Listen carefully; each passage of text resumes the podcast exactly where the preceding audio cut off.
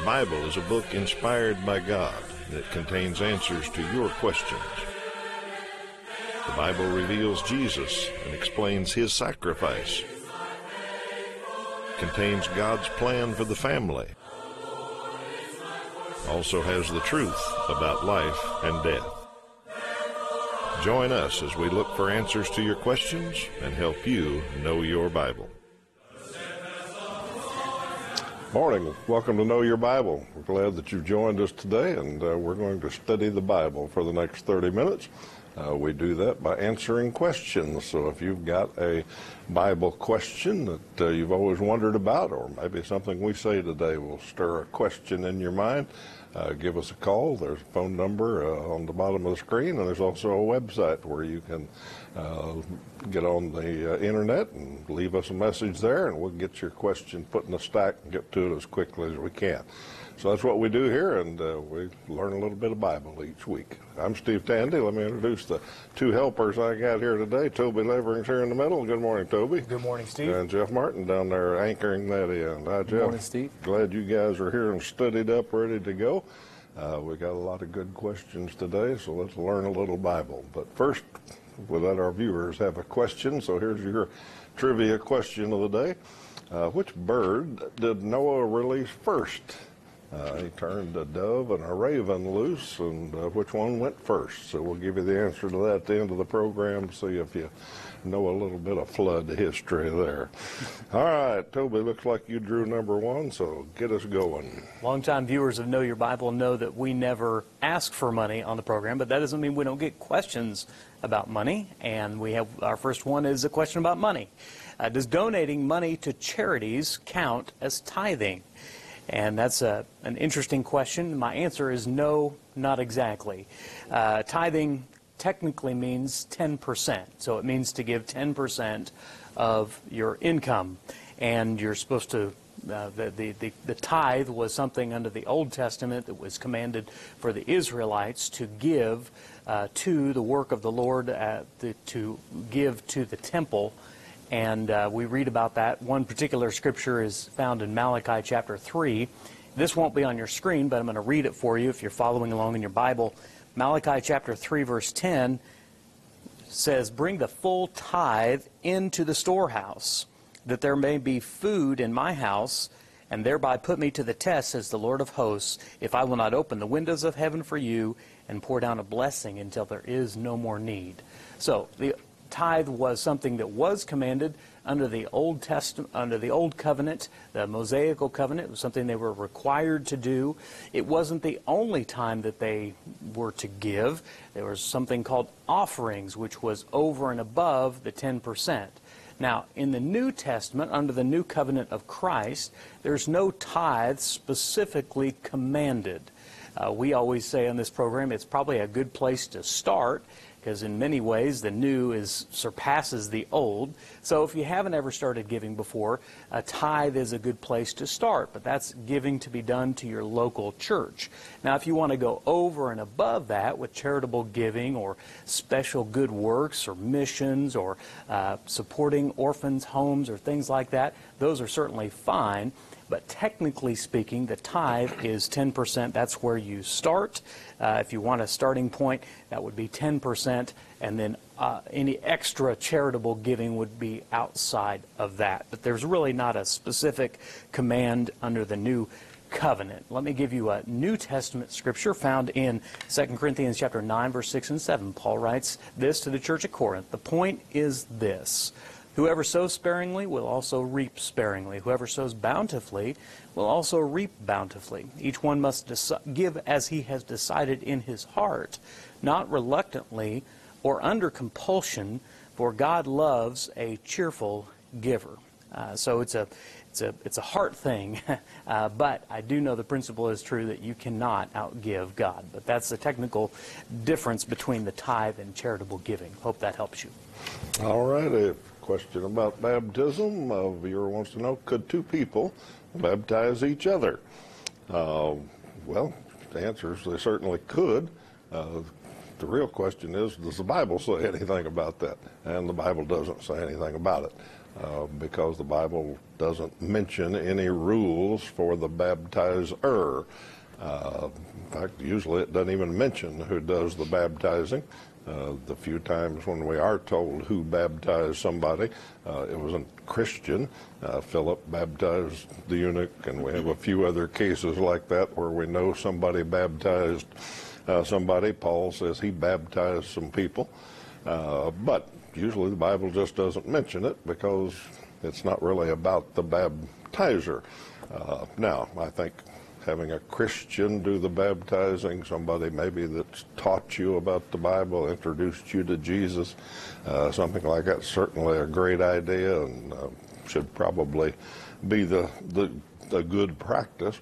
But to answer our viewers' questions, no, the Bible doesn't say anything about who can baptize.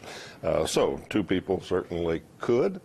Uh, in fact, I know of some historic examples of that. One that's kind of interesting uh, is back in the early 1800s. A lot of people in the United States were starting to get tired of the denominational rules and regulations that they came from when they immigrated over from Europe. Uh, so they started deciding, let's just study the Bible and let's just be Christians. Uh, a couple of people that kind of started that movement, which we call today the Restoration Movement, uh, were a father and son, Thomas and Alexander Campbell. Uh, they were Presbyterians, and they got kind of fed up with all the denominational rules that they had to deal with. Uh, so they just began studying the Bible. So let's just sit down with the Bible, let's study it. Uh, we'll speak where it speaks, and we'll be silent where it's silent, and we'll do what it says. Well, after studying for a little while, uh, they said, you know, in the Bible, baptism is by immersion, and baptism is for adults, not little children. Uh, it's adult believers that need to be immersed. And they looked at each other and said, neither one of us have done that. Uh, so they decided, well, we need to be biblically baptized. Uh, so they baptized each other. So there's a historical example, and uh, certainly if you're in a situation where two people study the Bible and decide we need to be baptized, and uh, there's no other Christians around, there's certainly nothing nothing wrong with it. God will uh, God will approve of that, I think. So hope that helps you understand baptism. That Jeff. makes sense. Nothing should stop you. I've got an interesting question from a viewer who wants to know Is it right to pray to a dead relative because they are part of the spirit world? Um, and the Bible's actually pretty clear on this if we look at a verse in Deuteronomy. So let's start and look at that and see if we can get an answer here. Deuteronomy 18, 10, and 11. There shall not be found among you anyone who burns his son or his daughter as an offering, anyone who practices divination, or tells fortunes, or interprets omens, or a sorcerer, or a charmer, or a medium, or a necromancer, or one who inquires of the dead. Uh, so this is in the Old Testament, but, but God doesn't change. So it's very obvious based on this verse that a believer should be very careful about doing these things and should probably avoid uh, attempting to talk to the dead. Also, prayers, biblically speaking, are for God. Uh, there's nothing that tells us that our, our loved ones who have gone on can hear anything that, that we say uh, when we attempt to pray to them. Um, you might think that praying to the dead isn't something that happens often, but it most often happens nowadays by prayers to the saints, asking them to intercede for us. And actually, that happens quite often. Uh, but there's absolutely nothing in the Bible, unless you twist and add to a few scriptures, a few verses, that shows us that this should be a common practice for believers. Uh, we don't need the saints to intercede for us. There's nothing we need from a relative who has gone on. Uh, Jesus took care of those things. And also, why, simply put, why would we pray to man when we can pray to Almighty God, which is a, a an unimaginable privilege? Uh, so the Bible is clear.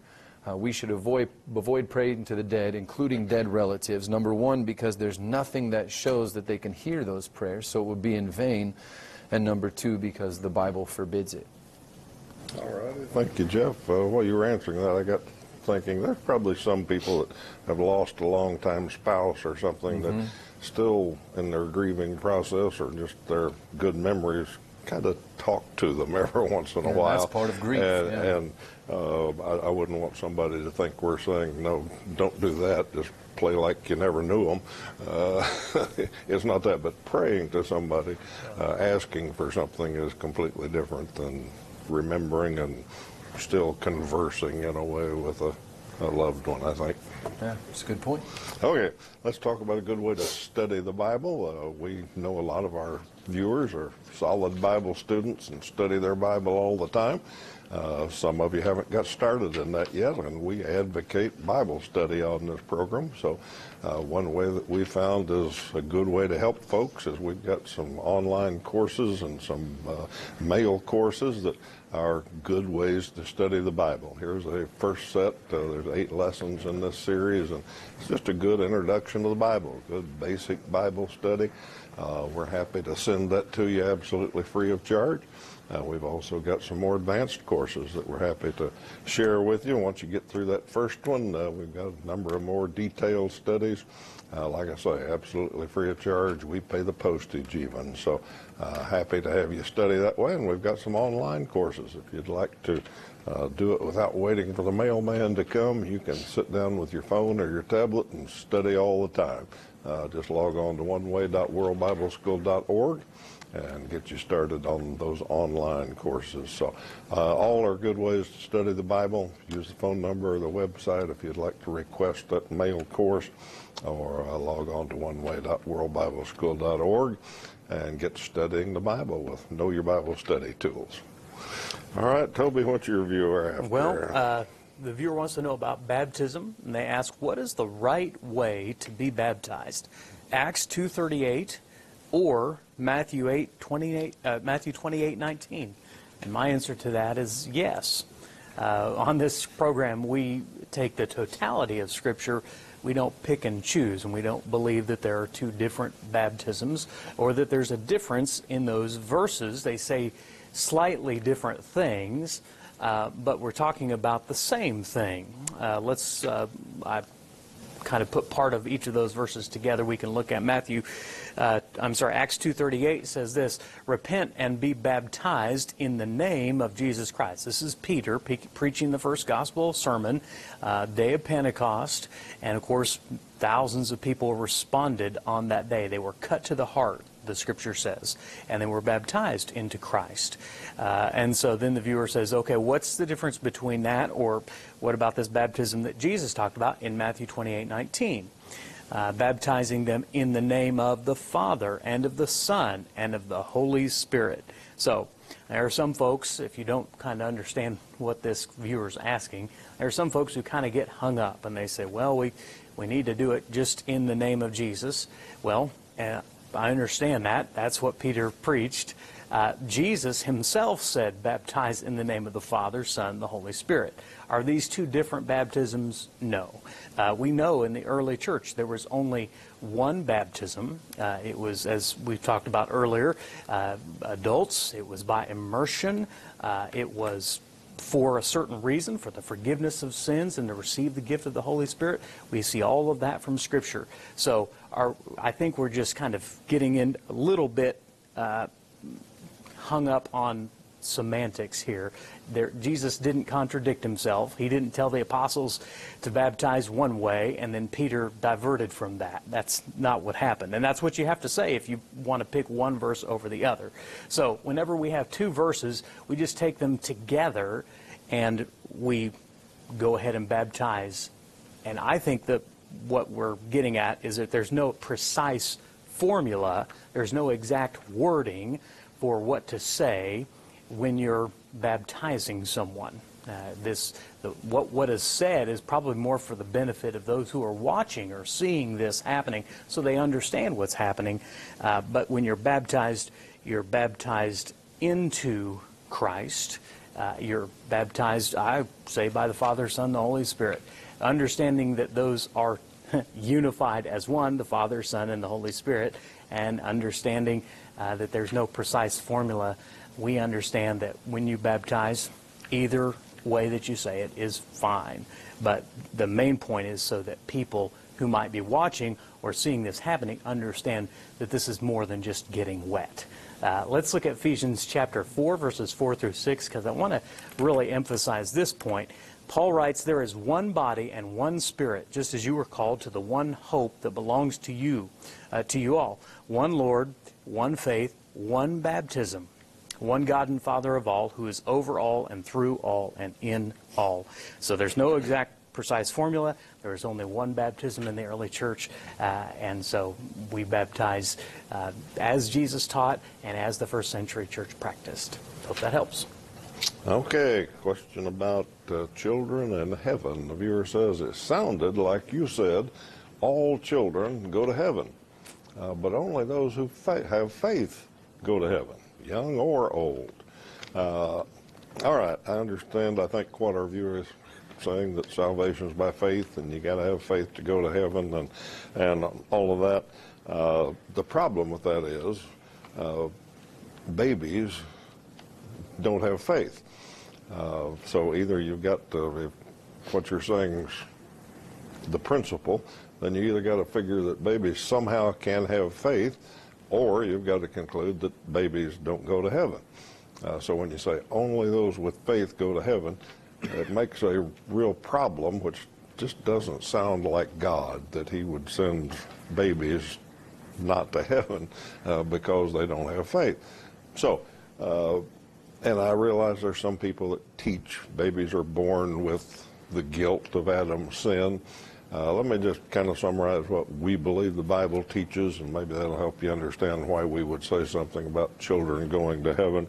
Uh, we believe that children uh, babies are born with the consequences of Adam's sin. We're all born with the consequences. We're all going to die. We suffer on this earth and all that. Uh, but we're not born with the guilt of Adam's sin. Uh, Ezekiel talks about that, says that you're not guilty for something that somebody else did. Uh, you die because of your sin. So children are born without guilt. They're born innocent. And salvation is by faith so at some point, uh, children will get to the point uh, they will mature enough where they can understand uh, right and wrong and sin and righteousness and who God is and uh, realize uh, when they do something wrong, when they sin.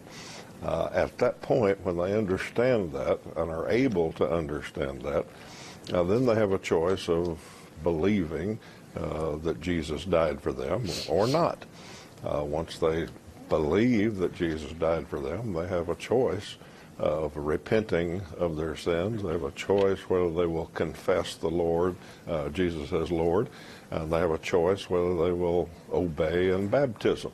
Uh, all of those are commanded uh, in the New Testament, uh, and children are not. They don't have the ability, they don't have the capacity to obey all of those commands. So uh, there's the period in there between an innocent baby being born to when they understand enough uh, to obey Christ's commands. Uh, the Bible doesn't tell us when that is. Uh, we've made up a term. We call it the age of accountability, uh, but we don't know when that age is. And I think that's because all people mature at different times. Uh, some pretty young children may be able to grasp all of that and understand it, and some may be well into their teens or uh, even 20s before they're capable of understanding it. Uh, so, uh, the period between being born innocent and being accountable, understanding, and able to obey or reject God uh, is the period that we're talking about when we say that children go to heaven. Now, let me show you one verse that helps us understand that and reinforce it. Uh, in Matthew chapter 19, Jesus himself said, Let the little children come to me, and don't hinder them, for to such belongs the kingdom of heaven. Uh, Jesus implied there pretty strongly that uh, children are, are, going to heaven. And he said another place that uh, we have to become like little children to go to heaven. So uh, when we say all children go to heaven, yeah, that's what we're talking about. It's that period between being born and being accountable for understanding who God is and what He commands. So, hope that explains that a bit. Yeah. All right, Jeffrey.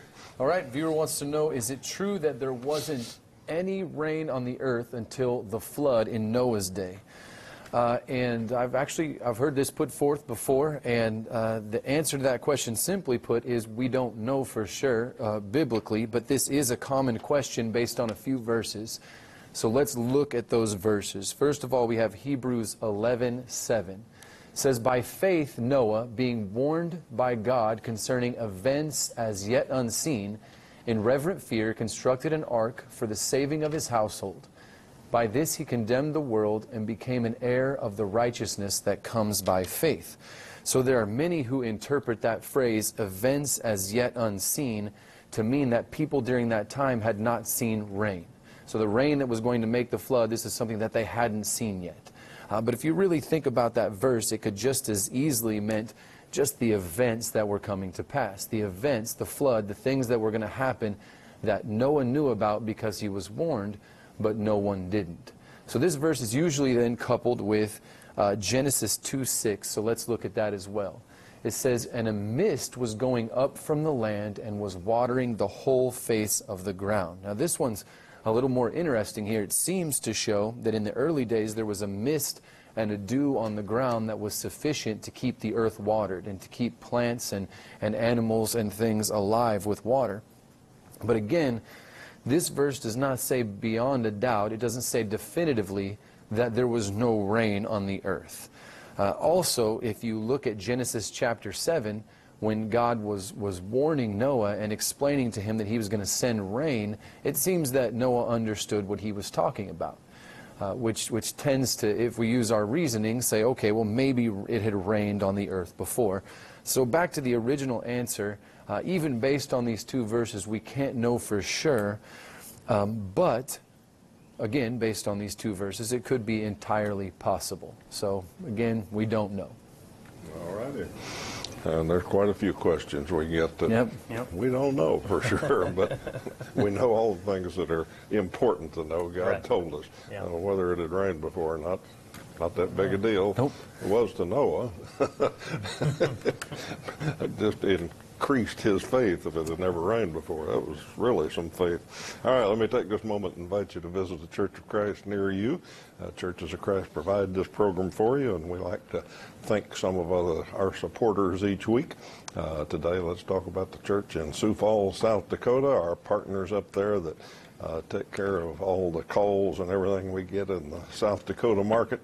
Uh, we broadcast out of Sioux Falls, and uh, this congregation on Southeastern Avenue does a great job of uh, keeping track of things and helping us support the program there. So if you're looking for a church home, drop in and visit uh, Christians at uh, the Sioux Falls Church of Christ sometime. Uh, tell them you heard about them on Know Your Bible. All right, Toby, you got a slave Yep. question here. This is about a question about an answer I gave, I guess. Uh, the question is Ephesians 6 talks about slaves. Why did you call them employees? And to be quite honest, I know I had the question, but I could not find my notes exactly as to what I answered. So let me do my best to give a guess as to what I answered and explain it just a little bit. First of all, let's look at Ephesians chapter 6, verses 5 through 7. Paul writes, Bondservants, this is from the English Standard, uh, Bondservants, obey your earthly masters with fear and trembling, with a sincere heart as you would Christ, not by the way of eye service as people pleasers, but as bondservants of Christ, doing the will of God from the heart, rendering service with a good will as to the Lord and not to man. We'll hold the scripture on there for just a second. Uh, the, the, in the English Standard Translation, it says, uh, bondservants, which is the word doulos, and then he goes on to say, obey your earthly masters. Now, this is a case where it could certainly have applied towards slaves and masters in that century. Slavery has been around for, you know, uh, for a long time in this old world, still is around today. And he was addressing Christians who were in that situation, people who had come to faith in Christ and how to live as a Christian even though they were in servitude to someone else. Uh, the, Old, the New Testament book, short little book of Philemon, uh, is this uh, interesting letter uh, where Paul writes to Onesimus concerning Philemon, his servant, his slave. And so he's addressing someone in a condition. The word doulos simp in the Greek is translated as bondservant, servant, or slave, which was kind of a a broad term. So if someone had gone into debt, they owed a debt they couldn't repay, sometimes they would go into slavery to be a bondservant, to, to pay off the debt. It wasn't necessarily always a lifetime position, but it certainly was until they had worked off the, what they owed their master. Some cases it was a lifetime position, but it could be translated either way with that word. So in our modern the relationship between a boss and an employee could, uh, uh, we could think about it in the same way.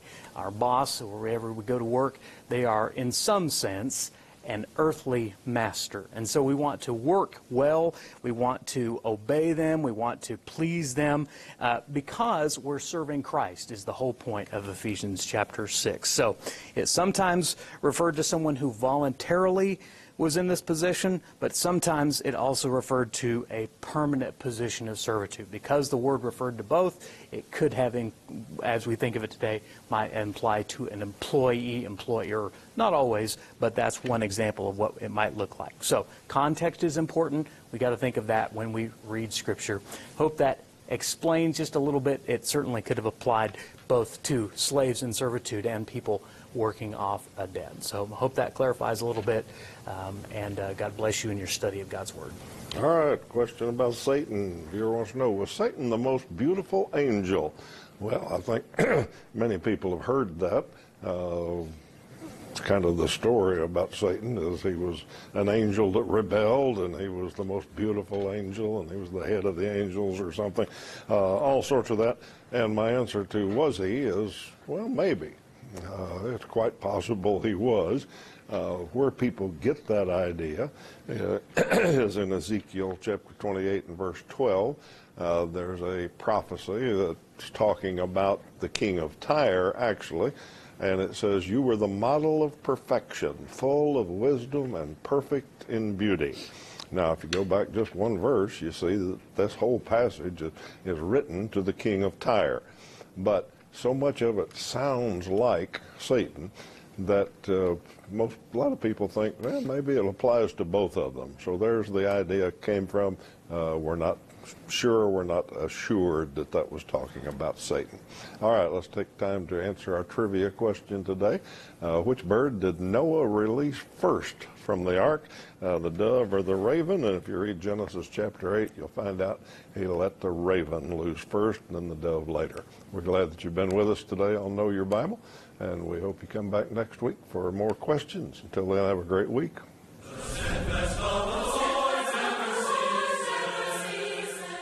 Know Your Bible has been presented by the Churches of Christ in your area. Churches of Christ are non denominational, and each congregation is an independent group of Christians seeking to do God's will. Our goal is simple New Testament Christianity. We follow the Bible as our only guide. Contact us with any questions, and we encourage you to visit a Church of Christ near you.